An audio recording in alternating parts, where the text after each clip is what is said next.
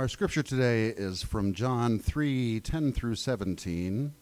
This is God's Word translation. Jesus said to Nicodemus, You're a well known teacher of Israel. Can't you understand this? I can guarantee this truth. We know what we're talking about, and we confirm what we've seen, yet you don't accept our message. If you don't believe me when I tell you about things on earth, how will you believe me when I tell you about things in heaven? No one has gone to heaven except the Son of Man who came from heaven. As Moses lifted up the snake on a pole in the desert, so the Son of Man must be lifted up.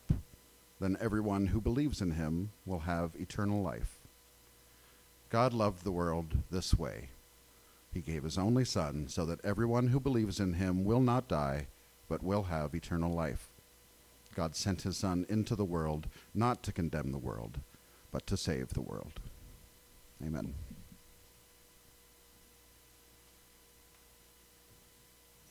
So, this is the last sermon in our little series about invitation.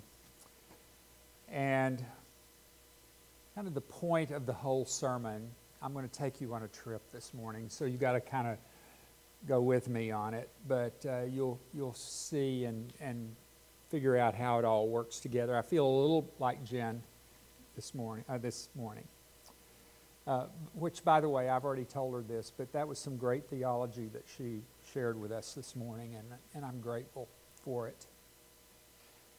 I have presbyopia.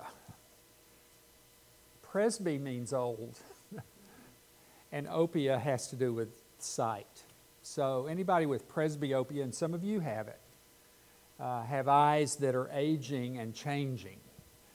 So I don't see things like I used to. I require g- glasses uh, for the slow deterioration of my, my vision. This began when I was about 40. I was in Lubbock at the time.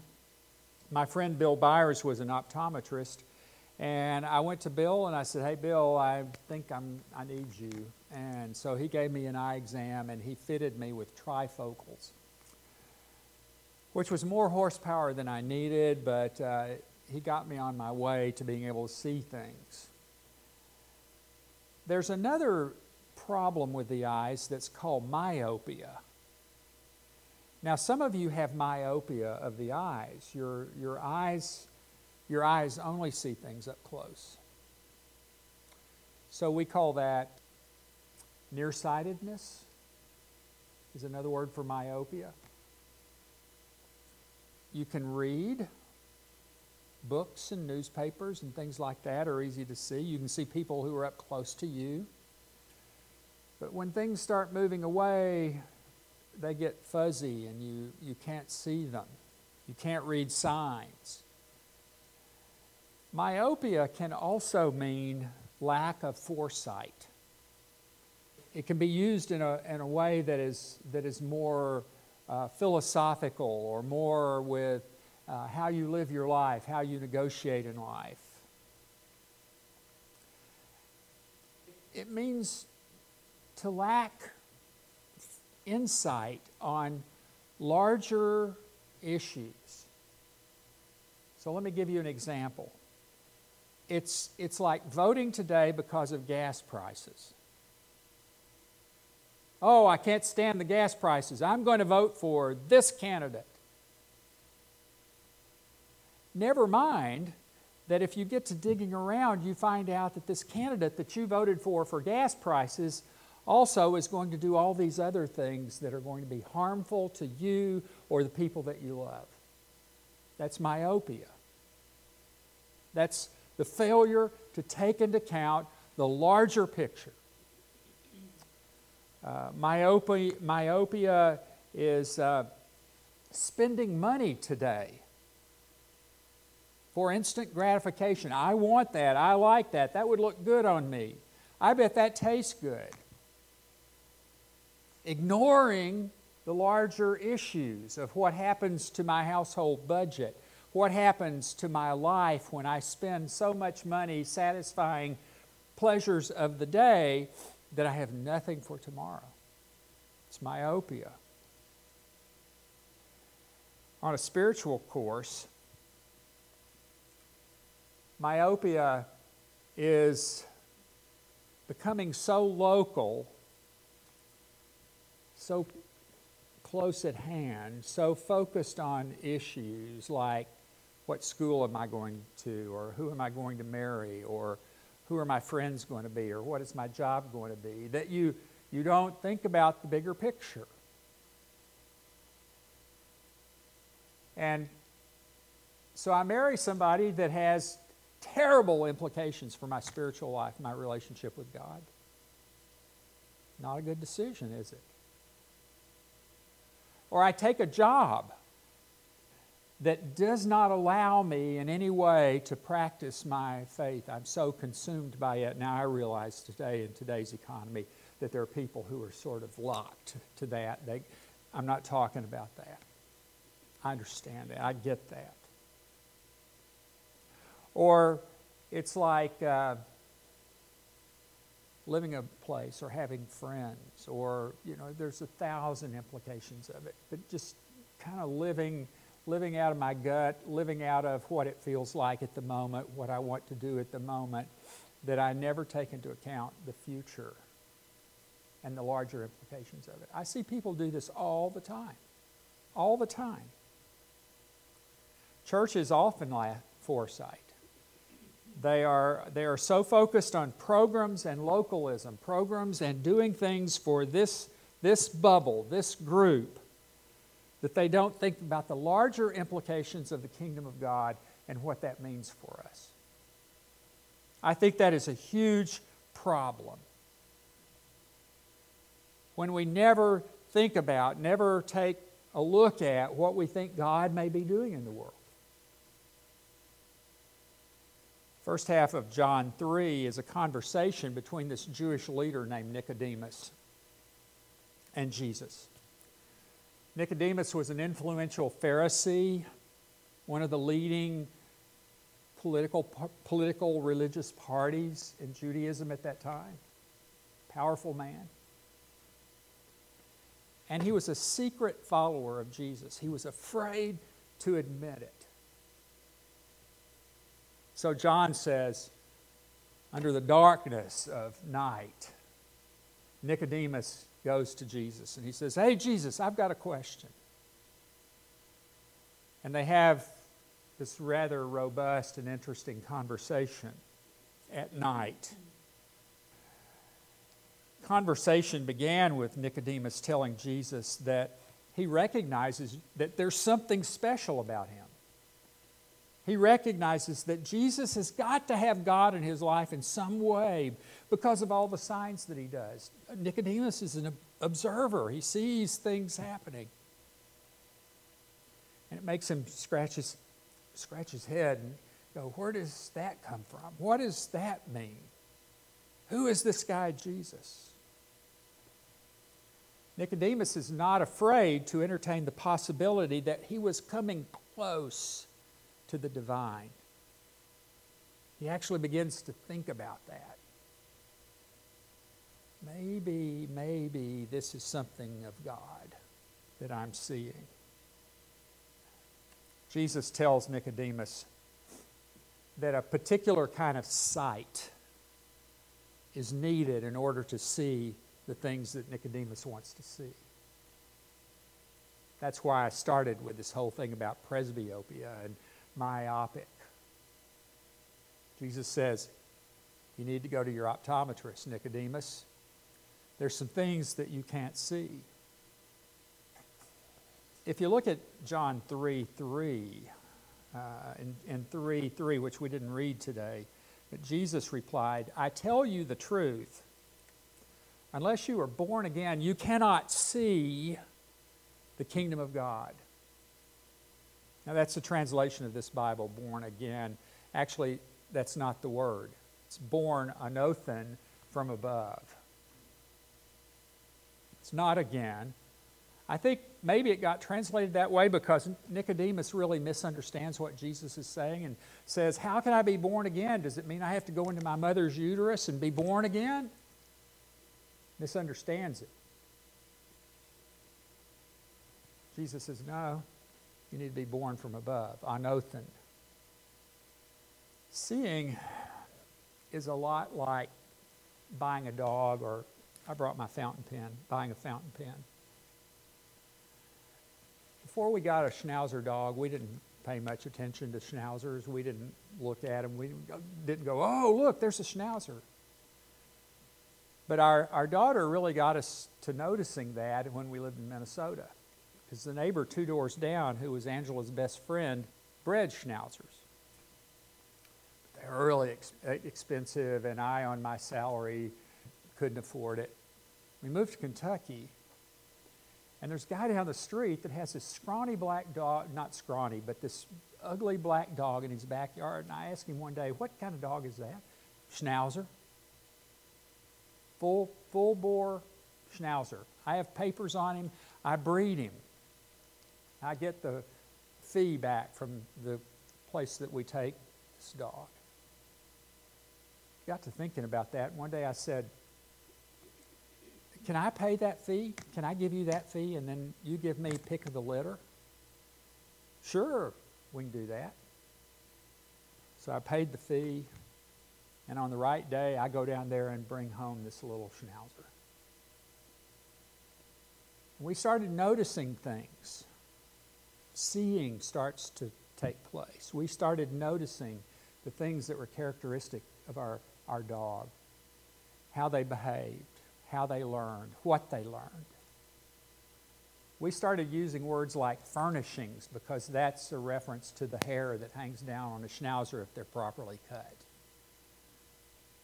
Back then, it was in vogue to get their ears cropped, and we wouldn't do that today. We're smarter than we were then. But we did all that stuff. We, we became familiar with that stuff. And so whenever we'd see a, a schnauzer, we would recognize it. We'd go, oh, that's a dog like ours. Or, or it's like owning a pen. I started using fountain pens probably several years ago now. Uh, we lived in Lodi at the time.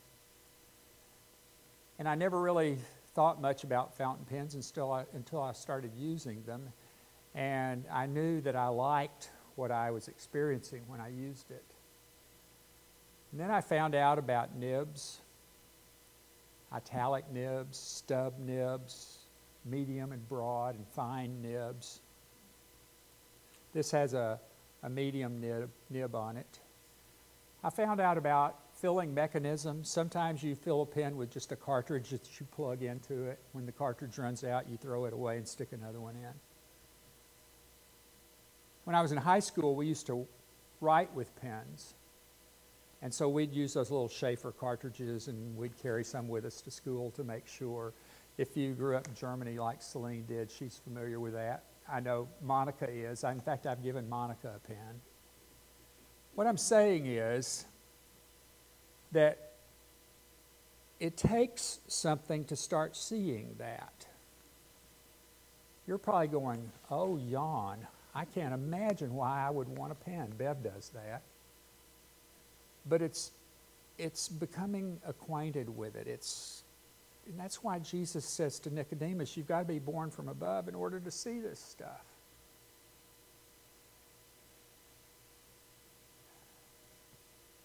Your, your interest deepens when you start to see.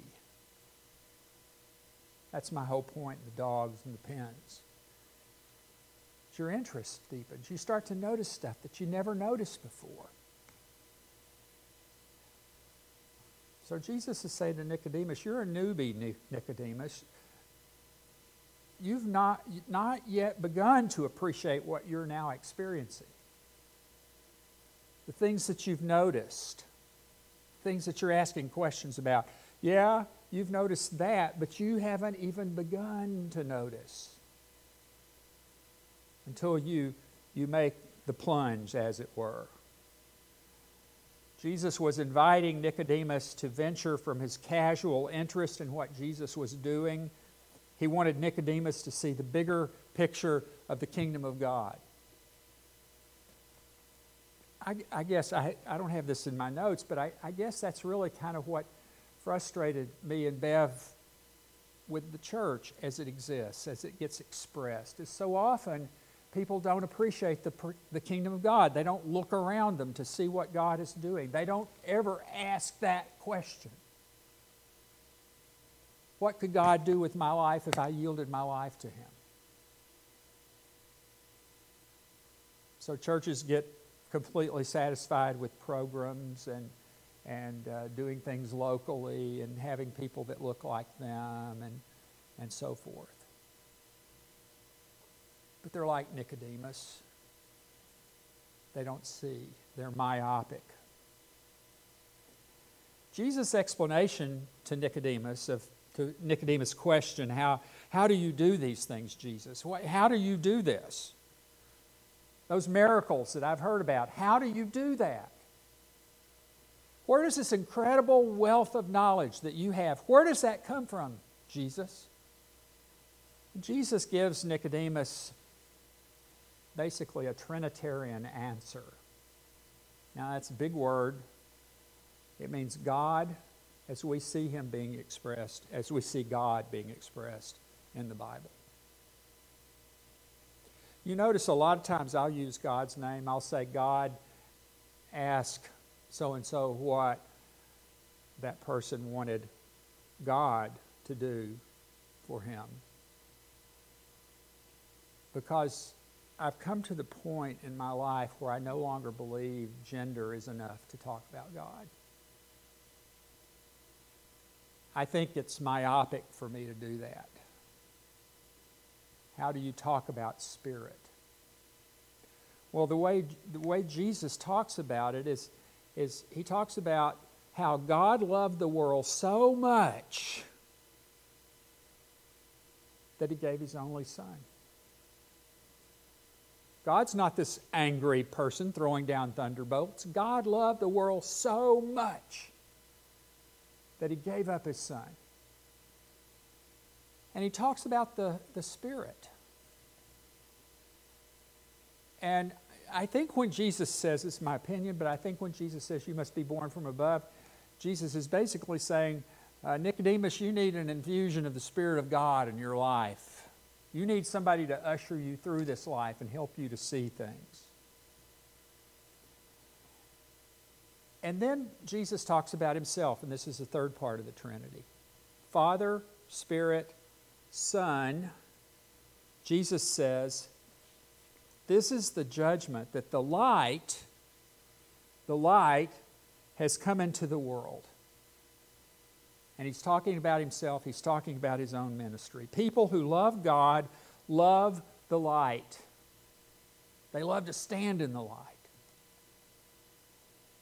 Angela sent us a picture of her dog Briggs. It's a really small schnauzer. And Briggs was up on the top cushion of the, of the couch in the sun coming through the window. And you could just tell Briggs was thinking he was at the day spa. Jesus says, People who understand who I am, who like the light, like to be in the light. This Trinitarian explanation that Jesus, Jesus gives Nicodemus is evidence of God's mission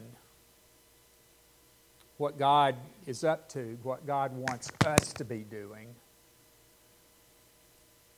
It was important for Nicodemus to understand this because it gives context, context and, and uh, meaning to the signs that you do, which is what he said. Jesus wants, wants to lay a foundation, he wants to build a nest for Nicodemus to be able to see all of this and put it in context. Oh, now I get it.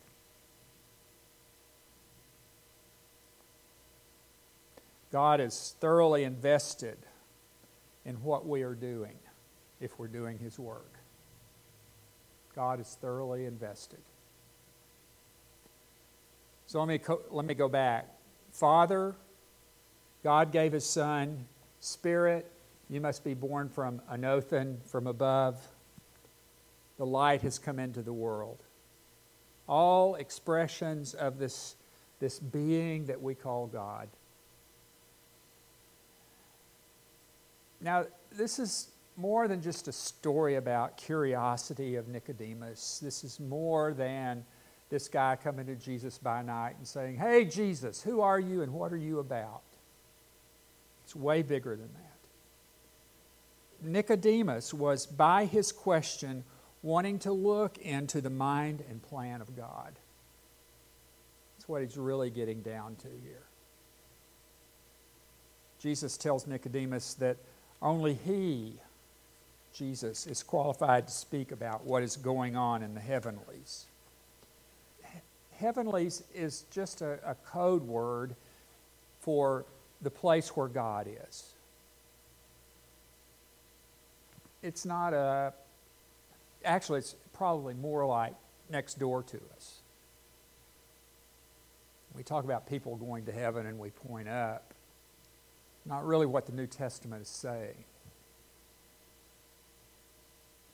Jesus tells Nicodemus that only as he is qualified to talk about what's going on in the heavenlies, in this place where God is. He, Jesus, is the only one to descend and ascend to heaven.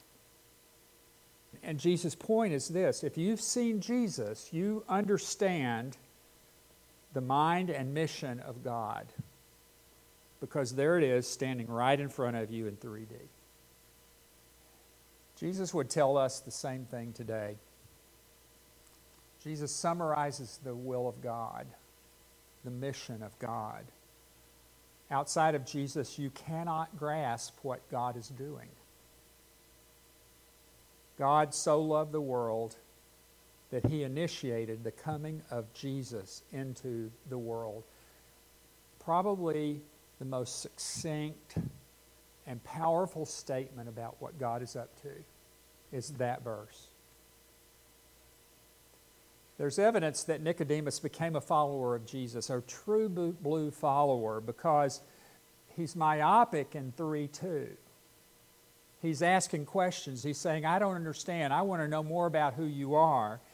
And then in John 19, Nicodemus, we're told, who had at first come to Jesus by night, now came after Jesus' death to bring spices, about a hundred pounds of spices, to anoint Jesus' body.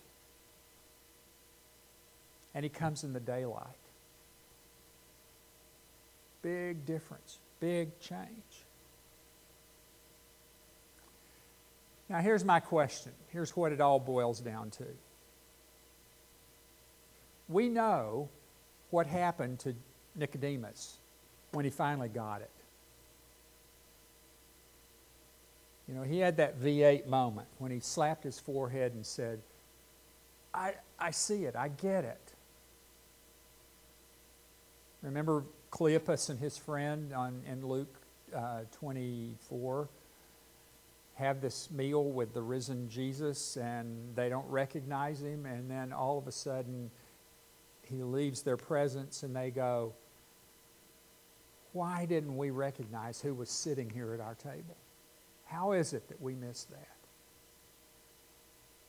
My question to you is how is your life significantly different because of your understanding the mission of God? How is your life different because of understanding the mission of God? This is the conclusion of this series on inviting. God is an inviter. That's what God does. That's what Jesus does. Jesus goes to Levi's house with all his friends, tax collector buddies, and probably some prostitutes in there, and who knows who else was there. Jesus is an inviter, he shows up. And I think that's what Nicodemus teaches us. I think that this passage in John 3 is just such an eloquent, beautiful statement about what God has done and continues to do in the world. And it's us, up to us to put our spiritual glasses on and start looking. Let's pray. O God of the incarnation, God who dwelled among us and accepted the cross, all because of the way that you were, all because of the war you were conducting against sin and death. We know that at times we are limited in our sight, limited in understanding why you came to earth, limited because we want to make you ATM God and not the God of the cross. Please give us better sight. May we, like Nicodemus, find that our myopia is cured and we see you clearly. In Jesus' name I pray this. Amen.